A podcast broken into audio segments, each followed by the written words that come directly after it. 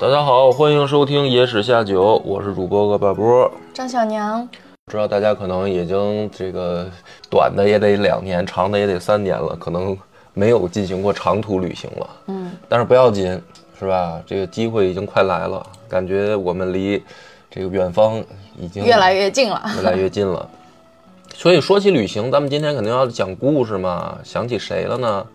那肯定自然对吧？诗和远方，那就想起李白了呗。哦，哎，李白是，反正也有之前有朋友就留言就说讲讲李白吧，就知道大家都大家都肯定很喜欢这位对，诗咱出九周年的时候，大家就觉得，嗯，讲讲李白吧，就应该讲李白是？吧？反正张哥那会儿就说讲李白，嗯，那就今天正好借这个机会说旅行的事儿，讲讲李白。呃，其实李白呢，他这个基本上一生啊都飘着，嗯。嗯，就是他他的生命当中有可能三分之二的时间吧是在四处转悠，嗯，把他旅行过的足迹，如果在地图上标示出来，呃，有专门有粉丝李白的粉丝去做过这个工作，你就看到那个中国地图上有三分之二的地儿密密麻麻都是红点儿，就是他的足迹遍布我国大江南北。哇，嗯、在放到现在绝对是个旅行博主。对你放到现在，依然是在交通便现在如此便利的情况下啊，李白去过的地儿，我猜应该是能超过百分之九十的人。对，我说国内啊，是我说国内，古人那个时候可能很多人，呃，没办法去旅行，可能是两个原因，一呢是钱。嗯二呢是可能那会儿不流行，没有这样的兴趣爱好。嗯然后现代人那个可能旅行这块儿受限制，最主要原因就是假期了。嗯，对，可能时间吧，我觉得现代人，现代人因为大部分人工作可能就无法长时间的在外嘛，对吧？对，那李白呢？为什么他会有时间又有钱呢？所以我们就先点出来啊，他这个出身挺奇怪的，就是他父祖辈是从碎叶城搬回来的，搬回到四川，就是他祖上是中国人啊，但是呢，就是父祖辈不知道为什么就跑到这个现在的吉尔吉斯斯坦去了。所以大部分的这个分析的人就说应该是做生意。哦，啊，应该是他父祖辈就是一个生意人，做生意，所以呢早年呢就可能移居国外了，哎，等到这个他爸这一辈儿呢又回到了四川，嗯于是呢李白就出生在绵州这个青莲乡。呃，青莲乡是咱们现在哪儿呢？就是现在的四川省江油市青莲镇，而且他这个生日呢非常好记，就是说李白出生在长安元年，也就是公元的七百零一年，所以李白的岁数啊，你就看这个大唐，比如说它年号是多少，嗯。然后你就可以换算成是公元七百多少年嘛，嗯。啊，你比如说七百零一年，那李李白就是一岁。啊七幺零年呢，李白就是十岁，就正好他那个减去前面的那个百，七百就是他李白的岁数，就跟现在千千禧年二零零一年出生的，就是这意思。呃，李白是一个这个等于呃元年宝宝。嗯。啊，所以他的生日非常好算，所以他的生日算那个杜甫的生日就好，杜甫的生日也好算。嗯。李白比杜甫大十一岁，啊哎，所以比如说这个说李白已经，比如说五十五岁了，那杜甫就是四十四岁，特别好算。李白三十三岁了，杜甫就是二十二岁，啊，然后李白的生日就是公元七百多少年，他就是多少岁。哎，这老哥俩这岁数，联想记忆法，哎，联想记忆法特别好记。好多人说这个李白的旅游行程就从他二十四岁，也就是公元的七百二十四年开始算，因为从这一年呢，李白是正式的离开了故乡，哎，准备远行，也写了一首非常著名的诗，就是《峨眉山月歌》。《峨眉山月歌》写的呢是这样的啊：峨眉山月半轮秋，影入平羌江水流。夜发清溪向三峡，思君不见下渝州。这个是李白第一次出蜀啊。要是这个史料探寻的正确的话，就是他在二十四岁之前应该是没出过蜀地的。嗯，出蜀的时候呢，我猜他应该是一个意气风发的阶段，嗯正是一个青年人准备闯荡江湖的那样一种心态。鲜衣怒马少年郎。哎，所以你看他短短的四句诗里啊，就包含了蜀地的五个地名：峨眉山、平羌江、清溪、三峡，还有渝州。渝州就是现在的重庆嗯啊。哎，这么短的一首诗歌里面，他基本上已经把蜀地的一个千里行旅图就勾勒出来了，就说明诗人他的这个志在远方啊，就是这个是他目前能够想到的地方。嗯那么他的志向是要超出他想象的地方的，就是他说白了，这是一个他的起点。所以很多人呢把这儿当成李白旅游的一个开始，但是实际上如果我来讲呢，我觉得不不应该从这儿开始讲。嗯，从哪儿开始讲呢？我会比较晚。今天我的这个讲李白的故事，主要就局限于李白被赐金放还的公元七百四十三年。啊、我主要就讲他在一个人生低谷的时候。三年，嗯三年。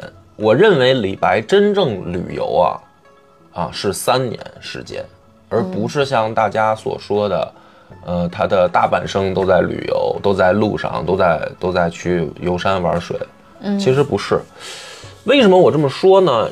因为从李白离开这个四川那一年开始算啊，与其说他在旅游，不如说呢他在他在这个呃求官的路上，嗯，就是说他在求职的路上更贴切。便旅游，对他的旅游不是主要目的。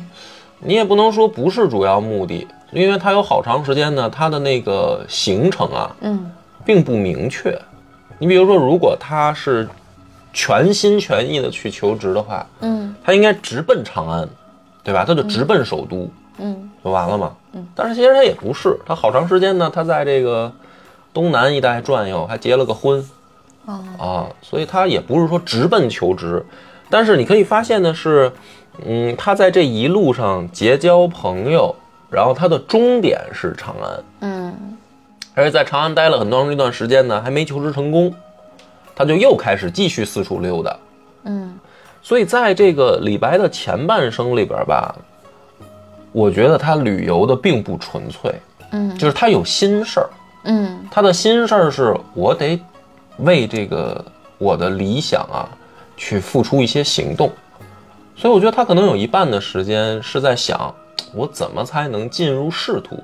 嗯那这个也就比较说一下，就是说，李白好像是因为他的这个出身家庭问题呢，他无法参加科举。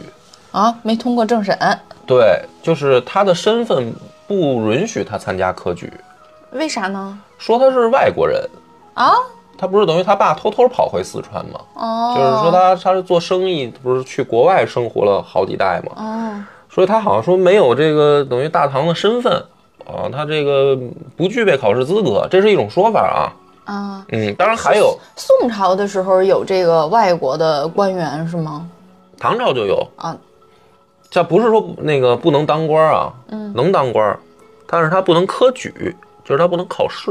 哦然后呃，当然一种说法是说他可能是外国人，不是唯一的这个说法，也有人分析说可能是因为李白犯罪了，就是他可能身上背着一些案件，哦，有案底儿，有案底，哎，就是说这个可能是因为他不能考试的原因。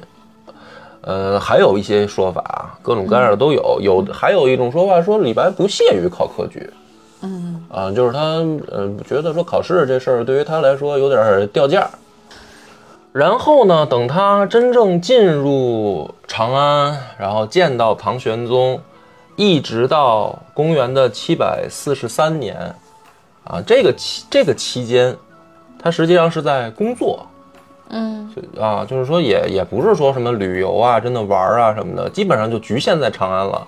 是为朝廷工作是吗？呃，主要是为唐玄宗个人工作啊，秘书工作。啊，他那个还不叫秘书，他那叫陪玩儿啊，他的那个翰林待诏其实不具备什么所谓的政府职能工作，嗯。是唐玄宗的御用文人，就是哦主要是陪着唐玄宗玩的。嗯。所以这样的生活呢，其实过到李白四十三岁的时候呢，你可以发现他在长安放浪形骸。嗯。啊，经常就长安市上酒家眠嘛，天子呼来不上船，嗯。说他自己这个一种浪荡的表现嘛。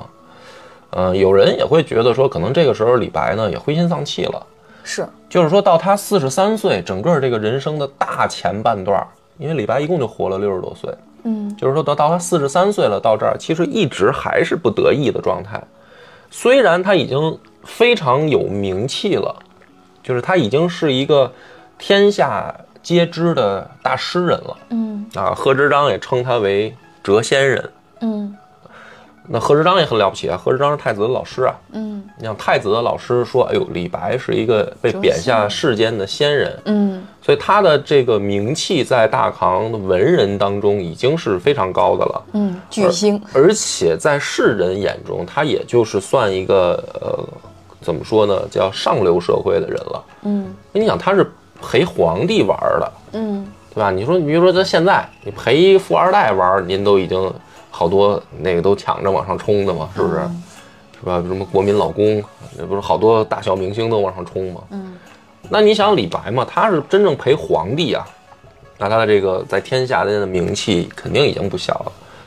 但是对于李白自己来说呢，应该是一个非常郁闷的过程，就是他无法实现自己的真正所谓的政治抱负。哦，他在唐玄宗身边写的那些诗，说不好听一点，也就是马屁师。啊，他能够去进到唐玄宗身边，就是因为他写的那个两个赋。赋这种东西啊，其实说大白话一点，就是拍马屁啊。一个明堂赋，就是唐玄宗盖的那个明堂，竣工了以后，然后他写一个说：“哎，您这房子盖的可好啊，太漂亮了，显示了大唐恢宏的气象啊。”什么的这是拍马屁嘛。嗯后来写了一个大猎赋，打猎的猎，大猎赋，大猎赋就是唐玄宗出去打猎。嗯他又写一个赋说：“哎呀，您这个打猎好啊，啊这个英姿勃发呀什么的，就是就是拍马屁嘛。嗯所以他到到他当这个翰林待诏，那不是写的那个，比如《清平调》，那不就拍那个贵妃马屁吗？唐玄宗跟杨贵妃马屁，他就写这种东西。所以你说一个文人啊，如果他天天写这种东西啊，呃，要搁我，我也长安市上酒家眠了，就哪怕你给我钱，但非常的，就是说没劲，没劲，慢慢的觉得自己没有自己的社会价值，呃是吧，对啊，他没有政治抱负的实现嘛。就是不能干点实事儿，是吧？他还是想做事儿的。我觉得任何一个古代的读书人，肯定都是想做事儿的，嗯不存在说这个就是一门心思说我只是。古代是这样，因为你现在觉得说，如果是一个诗人，嗯已经很了不起了，对吧？你现在觉得啊，但是在古代，古人没有人立志是要职业当诗人的，诗人只是一个斜杠，就像咱们现在说斜杠青年，嗯他得有一主业，对吧？比如说李白主业，我想当的是，啊，比如说这个，呃，御史大夫，或者说，比如说我想当这个吏部尚书，啊，或者我想当某某某官员。我觉得不是这样。然后他斜杠是诗人，我觉得应该是被再斜杠剑客。不，嗯，对，就是因为我觉得可能是不是因为我们现代被现代人看到的这些人，他们都是。呃，就是立志走仕途的这些人，所以我们现代人对古人的印象就是觉得所有人就是为了科考，就读书就为了科考当官儿，然后只有他当了官儿，然后实现了他的政治抱负，才觉得他人生圆满。会不会其实是古代的那个社会里面那么多人，可能就是人家有的人，人家出生平民，人家就可能就是我觉得我当个医生就不错了呀，我能当个商人，能赚点钱就不错了呀，我能当一方的，呃，这种乡绅嗯，也不错了呀，是吧？也或许你说的对，那你说的这几种职业是有可能的，对，但是只不过他不是李白想要的，不是。但是诗人压根儿就不是一个职业，你明白吗？就是说职业当中你可能有多种选择，比如当官儿是一种选择，那像你说的，比如说做生意，嗯呃，行医，嗯甚至是从事某一个行业。嗯，但是诗人本身，诗人并不是一个行业呀，他不是一个职业。哦，就是诗人他没有办法，就是呃说白了就是没有经济价值，不能不能为自己赚钱。他能赚钱，也有人就是，比如说你出名了，也有人会愿意买你的诗。对啊，也会有有诗社什么的，这种不就是需要诗人这个职业的人来经营吗？对，但是他是就是某种意义上讲，比如说现在吧，也有很多事儿是可以挣钱的，但是它不是一个职业。比如说啊，比如说五年前的播客，嗯，比如说五年前的播客，它也可以挣钱了。嗯，比如有的人可以靠这挣钱了，但是呢，大家并不认为这是一个职业，哦，对吧？或者比如说这个五年前的自媒体，五年前自媒体已经很厉害了。五年前自媒体可能很十十年前吧对吧？比如说再往多多点年头算呢，比如说这个直播的主播，或者说做视频的，十年前的做视频的吧，他可能也能挣着钱了。嗯，但是可能在世人的观念里，这不是一个职业，它是一个副业。就比如说你得有一个班儿上，然后你有一兴趣爱好，比如说做音频、做视频，还能挣点钱，嗯，对吧？那只不过你干得好，你挣得多嘛。哦那在唐朝的时候，大概是这样一种状态。哦，就是虽然诗歌在唐朝已经发展的非常蓬勃了，大家都喜欢读诗，大家都喜欢作诗，但是它不是职业哦，明白了，明白了吧你说这种感觉了。啊。所以呢，这个在公元的七百四十三年的时候呢，出了一个事儿，什么事儿呢？就是，呃，李白的这个伯乐贺知章，这个准备写辞职报告回家了。告老还乡，告老老头要告老还乡了。在这一年呢，李白呢就做了一首诗，叫《送贺宾客归岳》嗯啊。贺宾客指的就是贺知章。嗯诗的内容是：镜湖流水扬清波，狂客归舟异兴多。山阴道士如相见，应写黄庭换白鹅。呃，我从这儿开始，咱们就是讲一讲一段故事，因为它是三年的故事啊。讲一年的故事，我们介绍一个这个要要推荐的神器啊 啊。先讲故事，它这个故事写的呢什么意思啊？就是说这个贺知章他不是辞职回老家吗？回老家呢，他老家就是在这个镜湖，嗯呃，镜湖是一个这个我们现在可以理解为旅游景点了。嗯，对，啊镜湖，那么他说镜湖流水扬清波，狂客就说的是这个贺知章。啊，贺知章这个外号狂客，归州异行多，就是你回老家了，你可以泛舟湖上了，你要过你美好的退休生活了。嗯呃，而且大唐呢，在这个时候还这个推崇道教，嗯就是大家普遍呢，就是说这个修道啊，追求长生，呃，是一个文人士大夫的这么一个追求之一。嗯那么贺知章呢，就是你退休了，你就可以专心的去寻寻寻险这个仙寻访仙道了嘛。那于是下半句叫“山阴道士如相见，应写黄庭换白鹅”。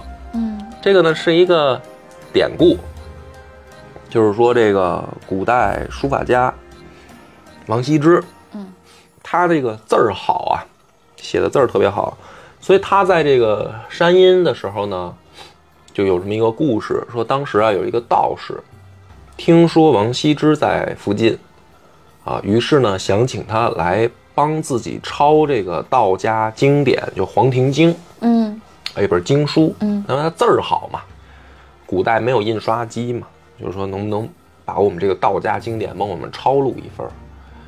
但是呢，这个道士没钱啊。再说你就算有钱，你不一定请得动王羲之啊，怎么办呢？就听说王羲之啊喜欢大白鹅，大白鹅啊，于是这个道士呢就说说你要是帮愿意帮我抄这一本书，我把我养的这个一窝大白鹅送给你，啊，于是才有这么一个佳话，就是王羲之用他精妙绝伦的书法，曾经抄过一本《黄庭经》。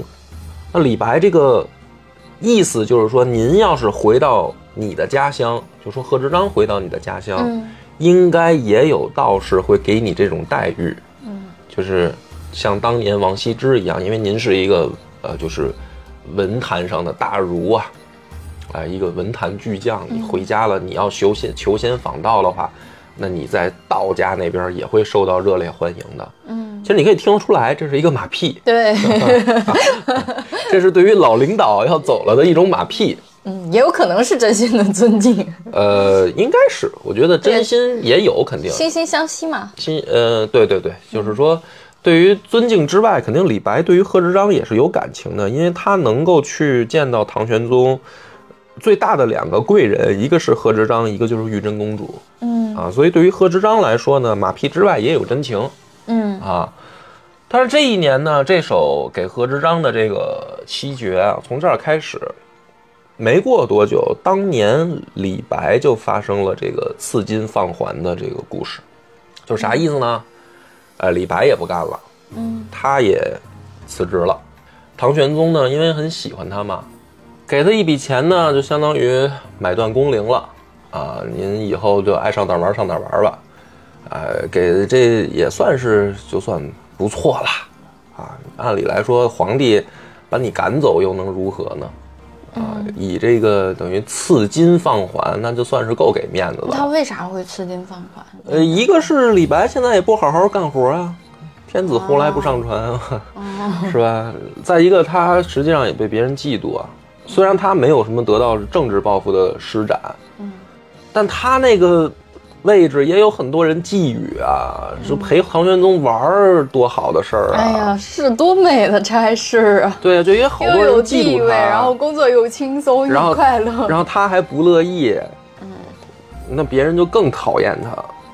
嗯就是说，你比如说，你得到老板的赏识，老板比如说张敏，你以后啥事儿也不用干，哎，你主要就是陪客户喝喝喝点酒，啊，以后有应酬你喝点酒，这个什么画图的事儿就不用干了，对吧？然后可能你呢，你觉得说，哎，真没劲，我就不爱喝酒，哎呦，我就不爱应酬，可无聊了，给我再多钱我也不想跟，我就想画图，嗯对吧？可能你这么想，但是你的同事呢，可能反而更羡慕你，说哎你看他挣得又多，又不用干活，就喝点酒就行了。就人他位置不一样，他所处的这个心态就不一样，嗯所以有好多人其实跑到唐玄宗面前去说李白坏话，嗯嗯，这个就不奇怪嘛，因为有的人可能会觉得说李白也没有什么从政的这个，就是说都主政的大事儿嘛，他也不是说权力没有没有实际的贡献。哎，他不是说权力之争，你说权力之争，有人跑那儿说闲话，想跟他夺权嘛？嗯，他也不是啊，为什么还要说李白闲话呢？哎，就是就无聊嫉妒。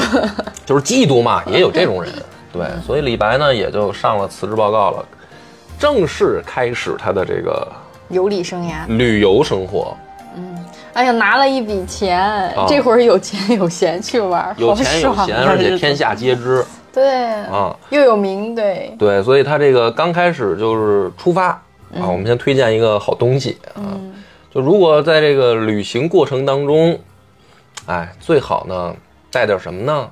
我推荐大家带一个电子书，嗯啊就是现代嘛，因为这个电子书它里面可以存储这个好多东西嗯，啊。我们比如说在这个飞机上、飞机、火车、高铁，对对吧？就长途车，或者你等车的时候，啊，有很轻便，大量空闲时间嘛，嗯呃这个时候拿一个轻便的电子书，嗯，啊，没事儿还可以读读书，啊，别老在那儿那个抠那个手机，又毁眼睛又费电。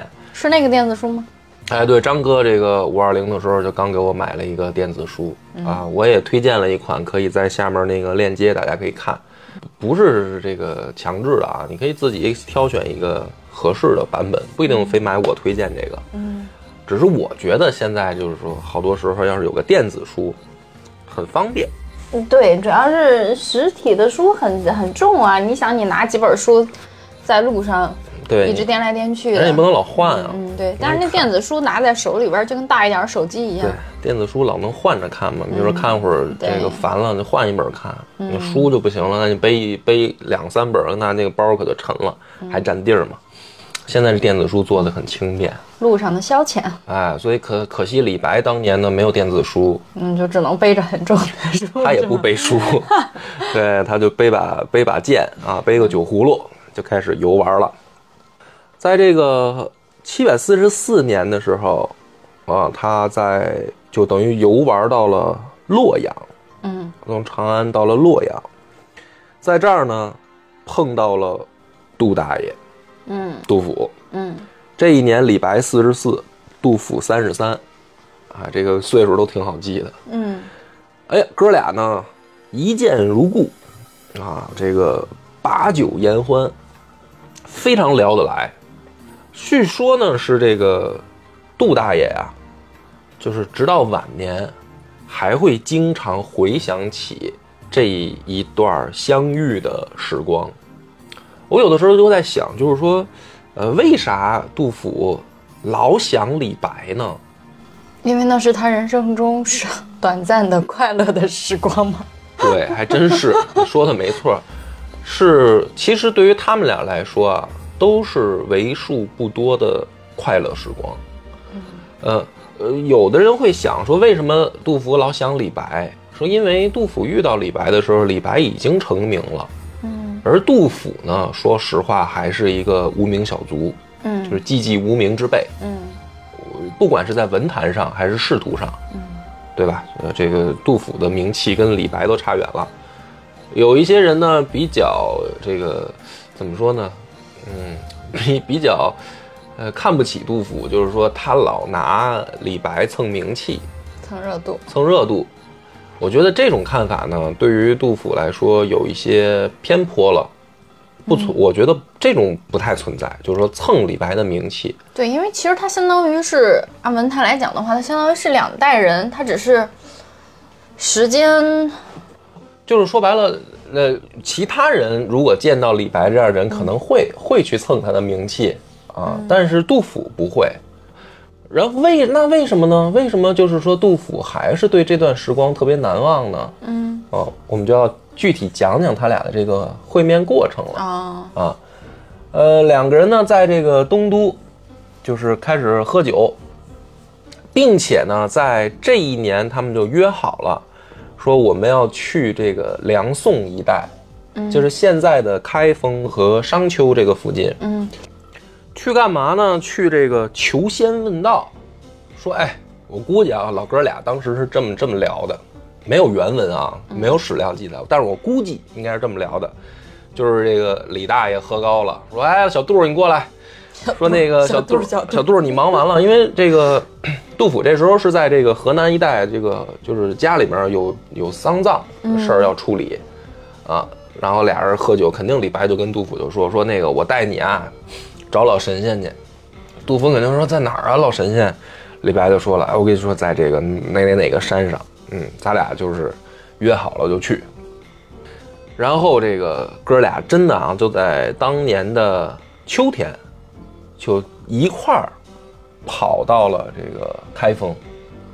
然后呢，在这儿他们同时又遇到了高适，嗯啊，就是另一位大诗人。于是三个人呢一块儿品评诗文，纵论天下大事，然后吃喝玩乐。所以在这个期间呢，呃，三个人做了，呃，李白就等于又做了一首诗，嗯，叫“秋猎梦珠，夜归置酒，善赋东楼观妓”。啊，妓女的妓没有错。诗的内容是这样的，叫“请挥素短句，走海无停川。寄餐园秋草，欲以还屯年。此事不可得，浮生若浮烟。俊发跨明居，雕弓控明悬。英豪芦草白，胡兔多肥鲜。夭折香池竹，岁出城东田。一扫四野空，喧呼鞍马前。归来现所获，袍至遗霜天。初舞良美人，飘摇若云仙。刘欢不知疲，宵小方来旋。这个诗啊，写的什么意思啊？就是说，在这个孟珠，嗯。哎，孟珠泽是这个山东单县一带有一个大沼泽，嗯。当地呢很流行在这个沼泽附近啊进行这个游猎活动，所以当时呢，李白、杜甫和高适三个人来到这个山东单县的时候，正好赶上当地有这个等于涉猎活动，他们三个就兴高采烈的参加。说白了就是打野猎。所以诗的内容呢，其实就是等于分成两部分。我们逐字逐句的跟大家稍微解释一下啊。请挥素短句，走海无停川。就是说时间过得很快嘛，嗯哎，时间的流逝永远向前不停歇，而且很快。那么既餐元秋草，欲以还颓年。说，比如说我们想靠这个吃一些神奇的植物来让自己延年益寿这件事儿，是想去跟时间对抗吗？行不行呢？此事不可得，浮生若浮烟，这事儿基本没什么希望。嗯，就是人的一生非常短暂，人的生命就像那个烟儿一样，你看着有形，一吹就没了。嗯哎，李白那意思就是说，不要去那个什么所谓的试图跟时间对抗，应该利用我们现在有限的时间干嘛呢？玩儿，哎，折腾。所以呢，下一句叫“俊发跨明居，雕弓控明弦”，咱打猎去。嗯李白的诗啊，有的时候你别把它看的就是特别的文雅，不一定。他他有的时候那个诗词就像说给旁边的哥们儿听的，你知道吧？他这个这首诗明显就是这感觉，就是老杜、老高跟我上马很口语，很白话啊，咱们就是拿拿着弓箭，咱出去打野猎去。嗯说这个时候呢，叫英豪芦草白，狐兔多肥鲜。哎，咱俩打打打猎去，这会儿兔子、狐狸都长得正是胖的时候，跑不动，咱们就逮它们、撵它们啊。说夭折相持竹，岁出城东田，一扫四野空，喧呼鞍马前。说咱们到这个城东啊，单父这儿，城东让当地这个老百姓啊，他们围成圈儿，然后呢就在草里就撵这帮小动物，给他们撵出来，咱们就比谁射的多。嗯射的多，然后呢，咱们到时候就是等于到马，咱们点数，到回到马前，咱们点数，看谁射的多啊。于是呢，归来现所获，炮制一霜天，就是咱们呢把这些小动物回去都做成烤串儿，就是山东烤串儿，是吧？咱们淄博小烧烤，转小烧烤咱小饼，弄起来，葱，哎，这个过过一个，咱们秋天嘛，现在是秋天，嗯秋天咱们多吃点儿啊，咱过一个这个冬天，养养点膘儿。而且回来吃饱喝足以后呢，还没完，这诗还有两两句啊，说初五良美人，飘摇若云仙，啊，这就不正经了。说咱吃饱喝足，小烧烤弄完了干嘛呢？是吧？弄俩这个妓女，嘿，保暖思淫欲，哎，保暖思淫欲，哎，长得好看的还得留欢不知疲，把他们俩留下。今儿晚上咱们都啊都别睡，清晓方来旋，折腾到明天早上。我哎，这就是李白的这个诗，写的其实就是他们这个这一段在，等于就是旅，真是旅游当中的生活，快乐时光，快乐时光。所以很多人呢就说说这个李白这段这段时期的这个生活啊，啊，就是没没啥意思，因为李白呢，他这个很很多的著名的诗词，包括我们待会儿下面要讲的一首，都算上。我提前先总结一下啊，嗯就是格调都不高。就我讲的这三年，嗯李白的人生里面创作的诗词，格调都不太高。嗯啊，因为他有很多著名的诗词啊，是吧？比如说《蜀道难》嗯嗯将进酒》《清平调》嗯，呃，李白脍炙人口的诗太多了，比如说什么宋孟浩、宋汪伦、赠汪伦，嗯呃，闻王昌龄左迁龙标，嗯是吧？宋孟浩然之广陵什么的，就他他脍炙人口的诗太多了，也有很多这个意气风发的时候，格局磅礴的那种的诗特别多。嗯这三年的诗作啊，你说要么就是给贺知章写的马屁诗，嗯要么就是这游玩这个打野猎嫖妓的事儿。后面待会儿讲那一首呢，是写给道士的，就是他去那个真的是求仙问道的时候，写那个就是，呃，等于就是等于野野狐禅的那些创作洼地时期，创作洼地时期，就是说其实格调不高，而且呢，其实不是文文人士大夫那个读书人去去追求的东西，嗯，它是一种就是说上流社会这个享受生活的一些呃实实质上的内容。嗯嗯，这段时间人家就是不想工作，不想创作，就哎。想好好放松，好好玩儿，对，说白了就是一个就是说你看的一个这个休假期呃长长的，少爷高子在那儿开海天盛宴、开 party 时候，他他在那儿随口诌出来的东西。嗯所以呢，很多人其实对于李白这一段的诗词，呃，并不关注，就哪怕知道的也并不喜欢。就相对于李白其他的诗作来说啊，嗯这段时期的诗作可能呃喜欢的人不多。呃，但是为什么我今天要讲这一段儿？这个是有原因的。嗯，咱往下再听。那讲到这儿呢，推荐第二个好东西啊，都来了，就是推荐这个耳机。嗯啊，旅行的时候，因为我这个属于呃有声读物和这个播客的重度依赖者。嗯，你是属于睡觉都要戴着耳机的对我。睡前都要听听点东西，就耳朵边必须得有点这个内容摄入，嗯尤其是这个旅游的时候那，基本上就是这个耳机不离身。哦对，那肯定，因为嘈杂的环境里面，你想听什么东西，你必须得戴耳机，要不你们都听不见呀、对对对，对，而有时候也会打扰别人，在哎高铁上如果外放的话，是吧？所以我选了一款这个好耳机。这个耳机呢比较牛，它是你可以随时插在手机上充电，哦而且呢是十分钟基本上就能充满，就是很快。嗯因为有那种蓝牙耳机啊，你必须还得搁什么盒里，或者你嗯得连线那么充，然后特麻烦嘛。哎，这款不用，它就是特快就能充上。哦，它是有那个对手机的那个 USB 接口吗？对对对，就是它哇这个很平常能、厉害啊平常能挂在脖子上，然后它那个线一拔开，直接插手机上就能充。哦就，特别方便，特别好使。我都买过两个了，我前前两个都被珊珊咬坏了，当时。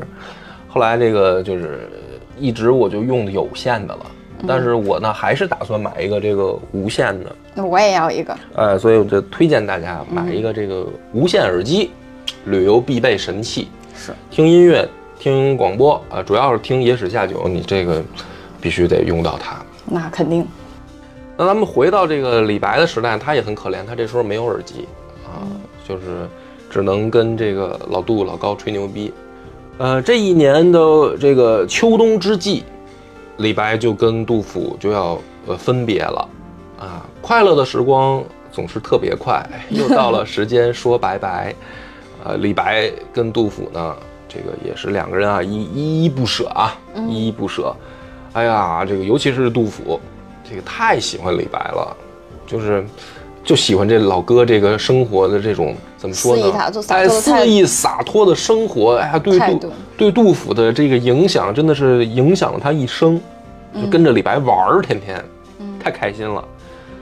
呃，但是呢，没想到啊，七百四十五年，哥俩在东鲁又碰上了。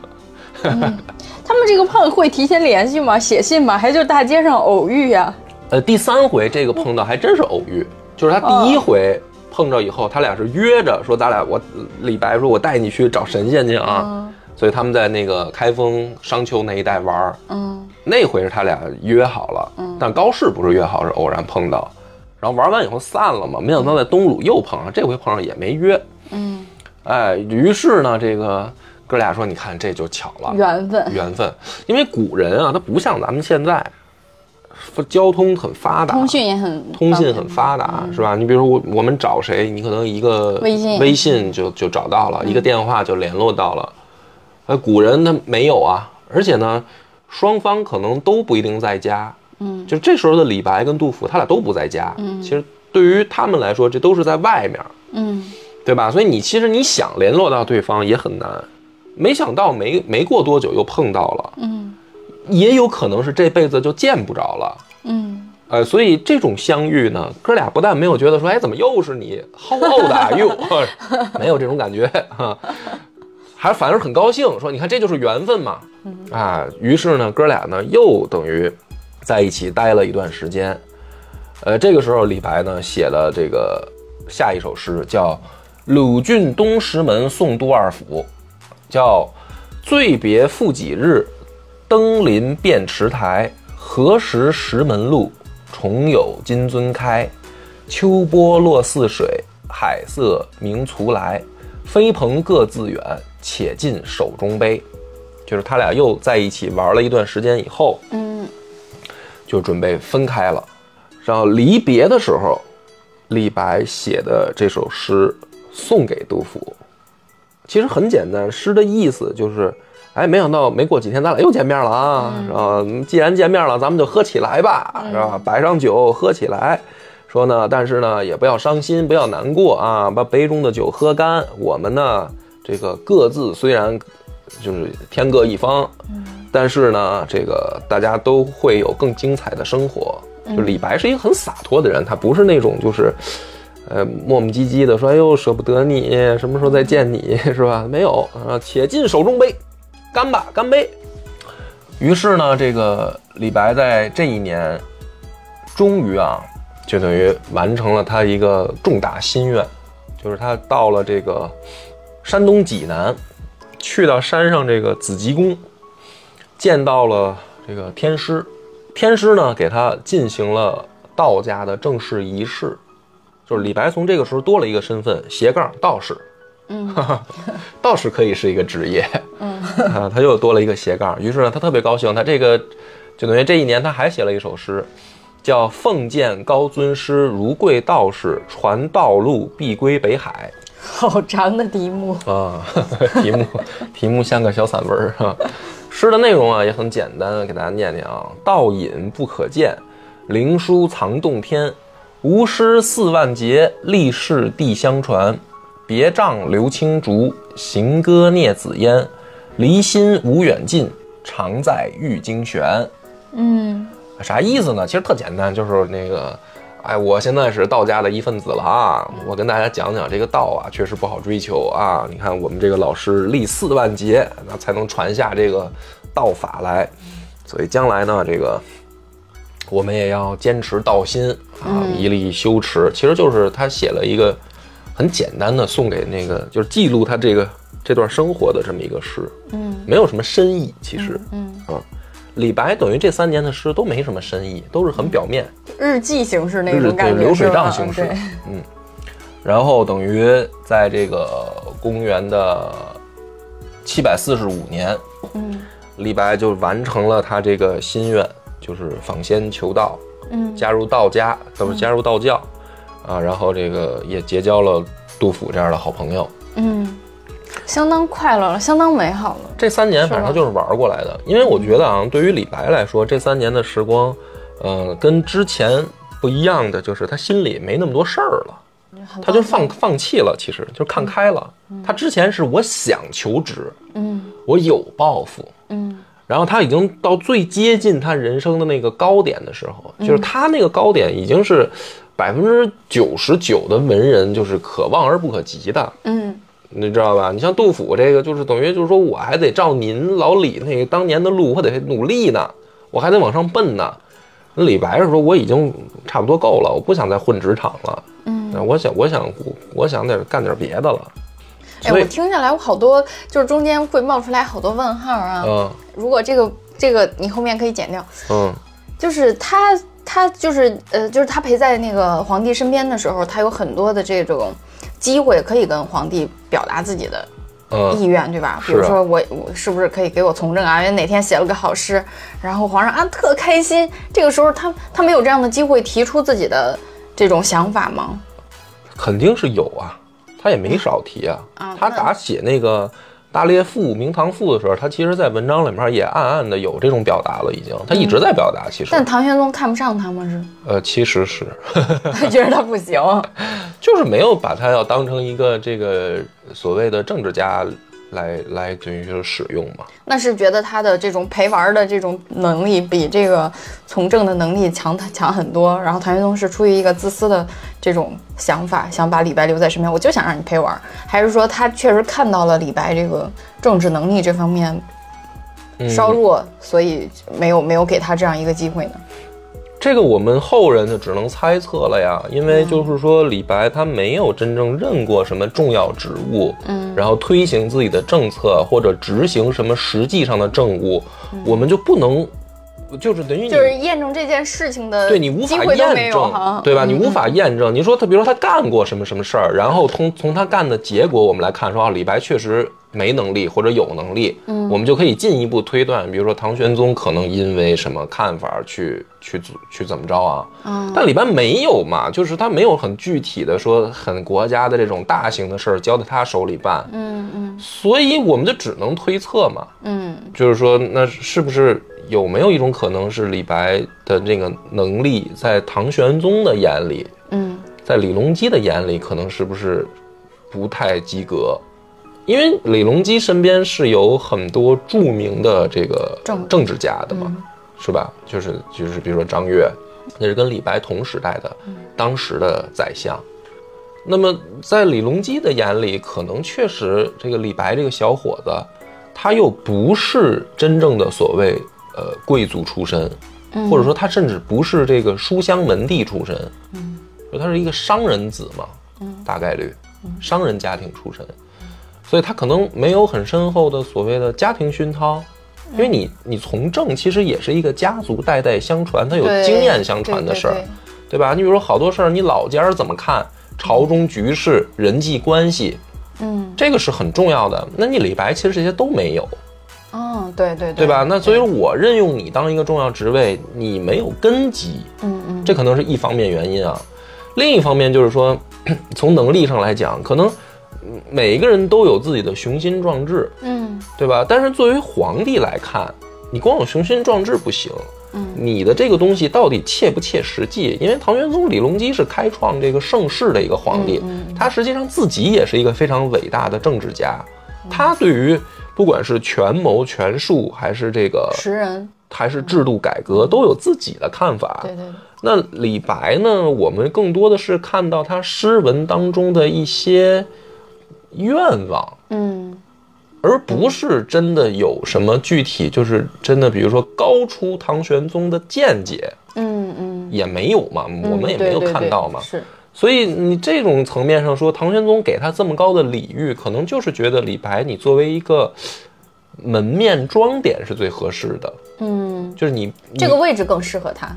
这个位置可能更适合你，因为你已经有很大的名气了，嗯，而且见面以后感觉你可能确实很有才气，嗯，但你的才技才技也许并不一定适合从政，对对对吧？就是说我利用你的是你的才气，对，其实这也反映出来他的一个性格原因，就是他就是这种放荡不羁、爱自由、很洒脱的这种性格，可能真的从政的话。很多事情也可能会应付不了，嗯，对吧？我觉得也是。从政可能就是你这个算计啊、权谋啊这些，其实是一点都少不了的，对，并不一定这个能做的很很很优秀。我觉得以李白的性格来说啊，他因为他那个性格太放荡不羁，太太洒脱了，嗯。嗯，当然这个都是未可知嘛，就是我们只能是想象猜测，也没准人家李白要是真的说给一机会，人家就一洗洗心革面，好好干，从此戒酒什么的都有可能嘛。他但这种事儿就没有办法了，因为他没有嘛，没做到嘛，没有经历过，所以我们就只能是推测。唐玄宗没给他这机会，但是他到这个这个岁数，他基本上就可能是看开了。嗯，所以他这三年跟杜甫的这个，应该就是他最快乐的时光，就心里没事儿。哎，我就是玩了，就是为了玩而玩了，啊，没有那么多抱负，没有那么多追求，没有那么多官司在脑子里了。哎，所以咱们推荐第三个好物，就是你要想出去旅游尽情的玩，你最好得有一好包。哎，我给大家挑了一个这个好的背包，嗯，哎，外形也好看，又能装东西，而且适合就是等于说长途旅行的时候背。必备神器。我一般不爱拉箱子，嗯，是吧？你这我张哥知道，我出去就是这东西，那连包不拿，我都尽量不拿。箱子更别提了，我就烦手上站着东西，啊。是，所以每次我们俩一起出去，总是我拿包，我拿箱子。啊，对，就反正我也帮着拎，但是就是你要能不带就不带最好，啊，最好就是背着我也不用占手，我就烦手里拿着东西不方便，啊，所以推荐大家一个包，如果有这个需求的，可以自己考虑一下。然后，李白那会儿呢，也没有这么好的包，嗯嗯，所以也挺遗憾的。他们那会儿只能背那种竹子编的，或者是木头编的那种箱子，什么背着肯定特不舒服。李白虽然没包，但是李白有仆人，是的，也不用他自己背啊。这个李白为什么说到这儿嘛？就是因为 好多人啊，其实到这儿总结，就是说为什么这段的生活和他的诗作没意思啊？就是他确实是一个呃上流社会的人。就是，所以呢，嗯，再怎么说啊，就李白，人家娶的是两任宰相的孙女，一共娶了仨媳妇儿，其中俩是宰相的孙女，你就琢磨吧。他最差的时候，就李白最最最最落魄的时候，是住在县令家里，嗯，就是人家的低谷是县委书记大院儿，嗯，你所以你没有办法去。怎么怎么说呢？就是李白确实，他跟平普通的那些穷酸文人还是不一样的。对，叫我们的眼光来看，就是他最低谷的时期都是我们很仰望的。呃，他最低谷的时期也是大部分人 可望而不可及的。对，嗯，所以很多人对于他这一段这三年的生活呢，其实呃并不喜欢，就特别特别就是特别没劲，一个既得利益阶层的一个吃喝玩乐的三年，写的文学作品的那个格调也不高嘛，嗯要么求仙访道搞封建迷信，嗯要么拍老领导马屁，是吧？要么是跟朋友吹牛逼，嗯要么就是飞鹰走狗打猎这个侠妓嗯啊，就这些事儿嘛，嗯就特别像一个高少爷高子干的这些这些事儿。但为什么我今天要讲这一段？因为这是你向往的生活。呃，不是，不是，两个原因。第一个，其实咱们开篇就说了，因为我认为这个是李白真正在旅行，嗯，就是他的等于前半生全身当中，心放松。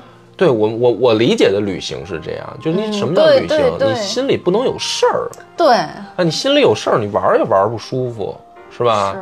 我说咱们就好多人现在也是，就是哎呀，人出去了，心留这儿了，心里还想着单位那些那官司呢。是很烦的，对，啊出去旅行也要带着电脑，万一单位有事儿需要线上开会，哎呀，对这贼讨厌这种然后，所以。而且李白的那个行程，他有的时候就是呃之前啊，等于他介于旅行跟求职之间，嗯有的时候好多都是为了这个，为了生活，嗯他选择一些目的地。嗯嗯，这三年是彻底没有，嗯我感觉嗯根本就没有什么目标性，走到哪儿算哪儿，啊，就是玩儿。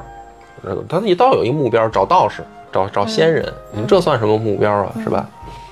这是我其中一个原因，就是说我认为他这个时候真的在旅游，他真的很开心，他心里可能也不是说完全没事儿啊，可能也对过往的一些经历有所呃有所感叹，是吧？就觉得说有一些不甘，嗯啊，觉得说可能当时要是能再怎么怎么样就好了，或多或少可能心中会有这种情绪啊。但我觉得更多的应该就是放开、放过自己，接纳自己。但是从他诗作里面，更多的是看他这段时间已经玩嗨了。嗯嗯但还有第二个原因很重要，因为就是从公元的七百五十五年，安史之乱就爆发了。嗯从这个时候开始，李白与其说他在旅游，不如说他在逃难。嗯，就这个时候，个人的经历可能就跟国家的命运就联系在一起了。对，就是李白的世界突然就天翻地覆了。嗯大唐就乱了，皇帝都要跑嗯啊，然后首都无主，叛军四下的这个攻城略地，嗯然后前线不断传来噩耗，所以李白的世界突然就翻天覆地的产生了一个变化。是。这个是从公元七百五十五年开始的，但是这个时候的李白都没有想到说他的人生低谷还远远不止如此，就是他的人生是从这个跟杜甫分别以后，其实也是在急转直下的，刚开始下降的还比较平缓，嗯到后来是加速下行。嗯因为什么呢？他还最后这个七十五五十七岁的时候，就是公元五百七十五百呃七百五十七年，就安史之乱爆发两年的时候，李白等于跑到永王李璘的军营里面任职，嗯。结果这个李李璘造反了，结果还被打败了，所以李白成了反贼了。哦。啊，然后直接呢就等于到这个浔阳入狱了，关起来了。后来也是因为这件事，这件事儿就流放夜郎嘛，嗯。啊，这个就是现在的贵州呃桐梓那边嗯。啊，也有一种说法，这个夜郎是呃重庆，呃很多说法，历史学家在这事儿上啊是争论不休。嗯。呃，少数民族聚居区那一带，就等于流放了，所以李白的那个人生就一直在低谷里。然后直到他被天下大赦的时候，他想回回家嘛，嗯所以他写的那个，呃，《朝发白帝城》那首诗嘛，朝辞白帝彩云间，千里江陵一日还。两岸猿声啼不住，轻舟已过万重山。老子又回来了，老子自由啦！他是那种心情，就是他的人生终于触底反弹了，他终于到了低谷，然后他又可以好像看到一些希望，我可以回到我原来美好的生活了，啊！但是他其实也没弹起来多高。对，但是他的生命快走到尽头了，嗯就他他六十多岁就死了嘛，嗯所以他其实就是等于在低谷即将触底反弹的时候，其实没过多久他就死了。嗯所以其实为什么杜大爷老回忆跟李李白啊，他老回忆起李白，他老想起李白，就是因为杜甫以为那段时光是他生杜甫生命中最快乐的时光，嗯所以他老想想起李白，嗯。因为他觉得李白的那个人生应该是很恣意的、很潇洒的、很多姿多彩，多姿多彩的。但但是杜甫的生活太苦闷了，哎呀，前半生也不顺，后半生更不顺，而且是看到的满目疮痍的国家。所以杜甫的这个人生的底色总是带着那种悲凉。那跟他相反的李白就会特别吸引他，他就会觉得说这个世上还有一种像仙人一样的生活，他见到过，就是李白那样的生活，可以那种恣意犬马声色的那种嗯。潇洒。嗯嗯。啊，所以杜甫肯定会老想李白。你搁谁谁要也是要是杜甫那种人生，他也老想李白。他不过还真不是因为我，我觉得啊，还真不是因为蹭名气的原因，嗯，就是因为那段生活对于杜甫来说也太难忘了。但其实可能杜甫也不知道，那段生活对于李白来说一样是他生命当中最快乐的时光。嗯那这就是我今天讲的第二个目的，就是说，为什么讲这一段？这一段从诗词、从文学上来说，其实确实挺没劲的。嗯但是可是人生它就是这样，就是说，你不知道什么时候你的世界就会天翻地覆，嗯。然后你快乐的时光可能就是眼前，啊，就对于李白来说，他生活在盛唐，嗯。对于杜甫来说其实也是啊，他们生活在盛唐，他们没有想到可能这一次分别以后，永远也再也见不到对方了，因为一年之内见了三次，嗯。对吧？然后再往下的人就是两个人永远也没有再见过面了。嗯然后整个天翻地覆的国家的这个动荡，两个人各自的后半生都在颠沛流离的生活当中，就是你的好日子可能突然就结束了。嗯所以 李白在那会儿创作的诗诗歌，可能确实从文学价值和和意境上来说，没有他其他的作品那么高啊。虽然比一般文人强多了，嗯比他自己来说可能没那么高，但是我们作为后世的人，起码我读诗的时候，我是特别喜喜欢或者乐意看到李白高兴时候的那个样子的，嗯就是他最开心的时光嗯啊，这个也是给给我们一些怎么说呢美好的幻想，就包括我们现在也是，就是说，呃，很多人觉得说我们忍耐啊，这个扛住，我们卷卷住，然后好日子在将来等着，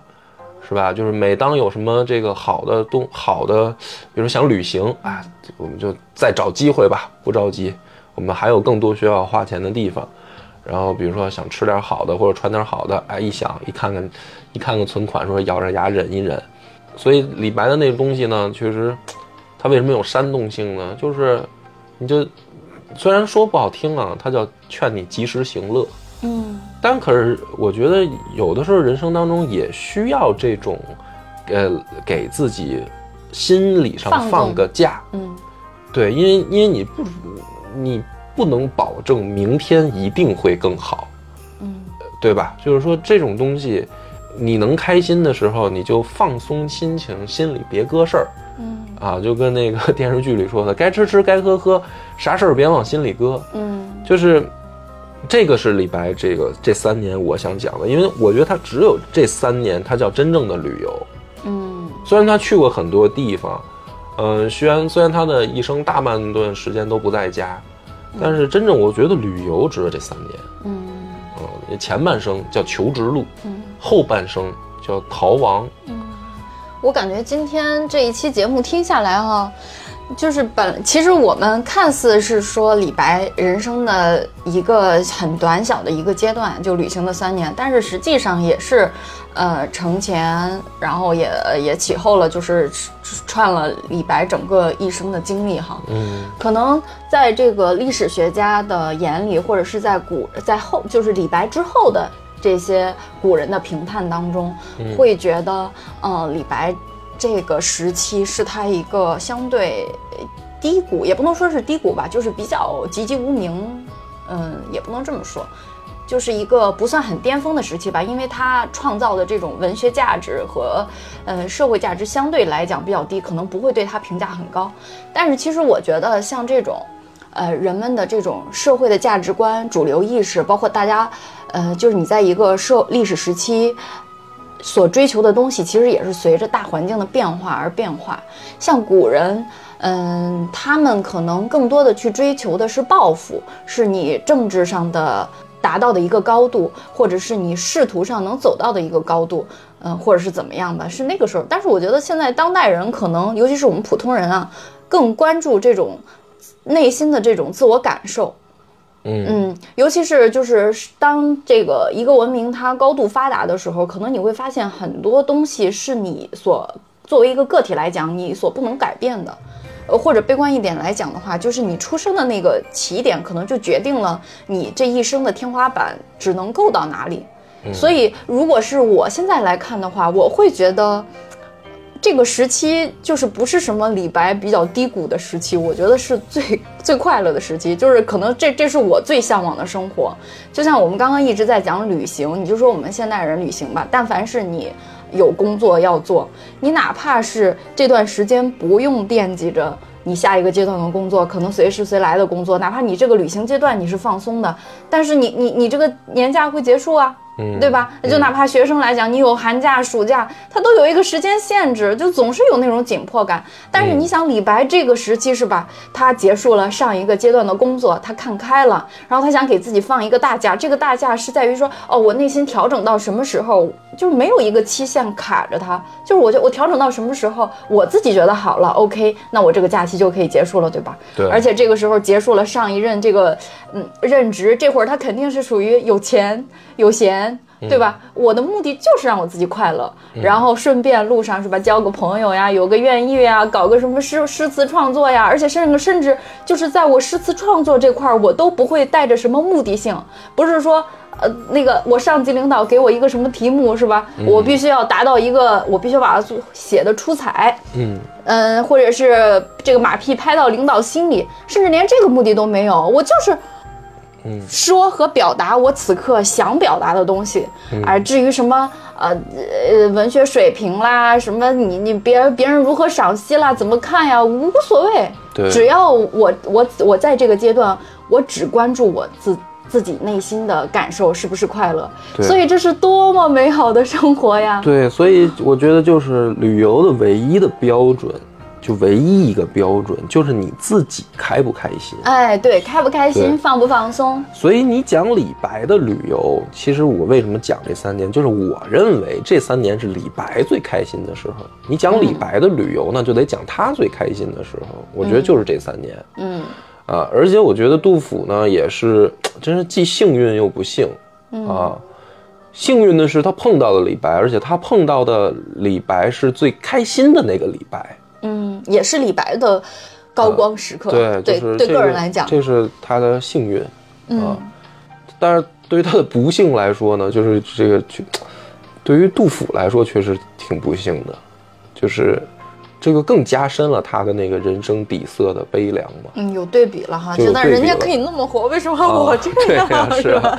对，就是哎呀，就是既幸运又不幸吧。因为你对于杜甫来说，我觉得他的一生可能也是最开心的。意想不到的一次旅行，突然就在李白身边发生了。其实原本对于杜甫来说，这不是一次旅行，就他没有计划在这儿要我要旅行玩起来，还有好多事儿要干。但是呃，意外之旅，我觉得是幸运的吧。要么杜甫那样一个忧国忧民的性格，就是他自己他会把自己的这个价值和自己想要的东西跟国家。绑定在一起。嗯，你说如果没有这一段境遇的话，杜甫连这段快乐的时光都没有。是，因为他不像李白，李白其实经历了那个唐朝由盛转衰，但是其实杜甫他，嗯，他这个晚出生的这十几年，其实他就错过了这个盛唐，嗯，就是少经历那么十几年的时间嘛。机会见到玄宗身边最。高光的那个时刻，大唐最绚烂的。而且李白陪着皇帝游玩，那你说他这个游玩的能力该有多高？对，可能就是对 杜甫的眼里，李白就是大唐的那个最最繁华、最盛世的那个。对对，代表对，因为他见过，他是。我觉得老哥俩在一起的时候，李白肯定也没少吹牛逼。我那肯定哥当年在宫里见到什么什么吃的什么喝的什么，相当杜甫的角度来讲，相当见世面了，哦给杜？给老杜震了，我说老杜哎呦太牛逼了，知道？成李白迷弟了嘛，是吧？这一集咱们就讲到这儿，感谢大家的收听，拜拜。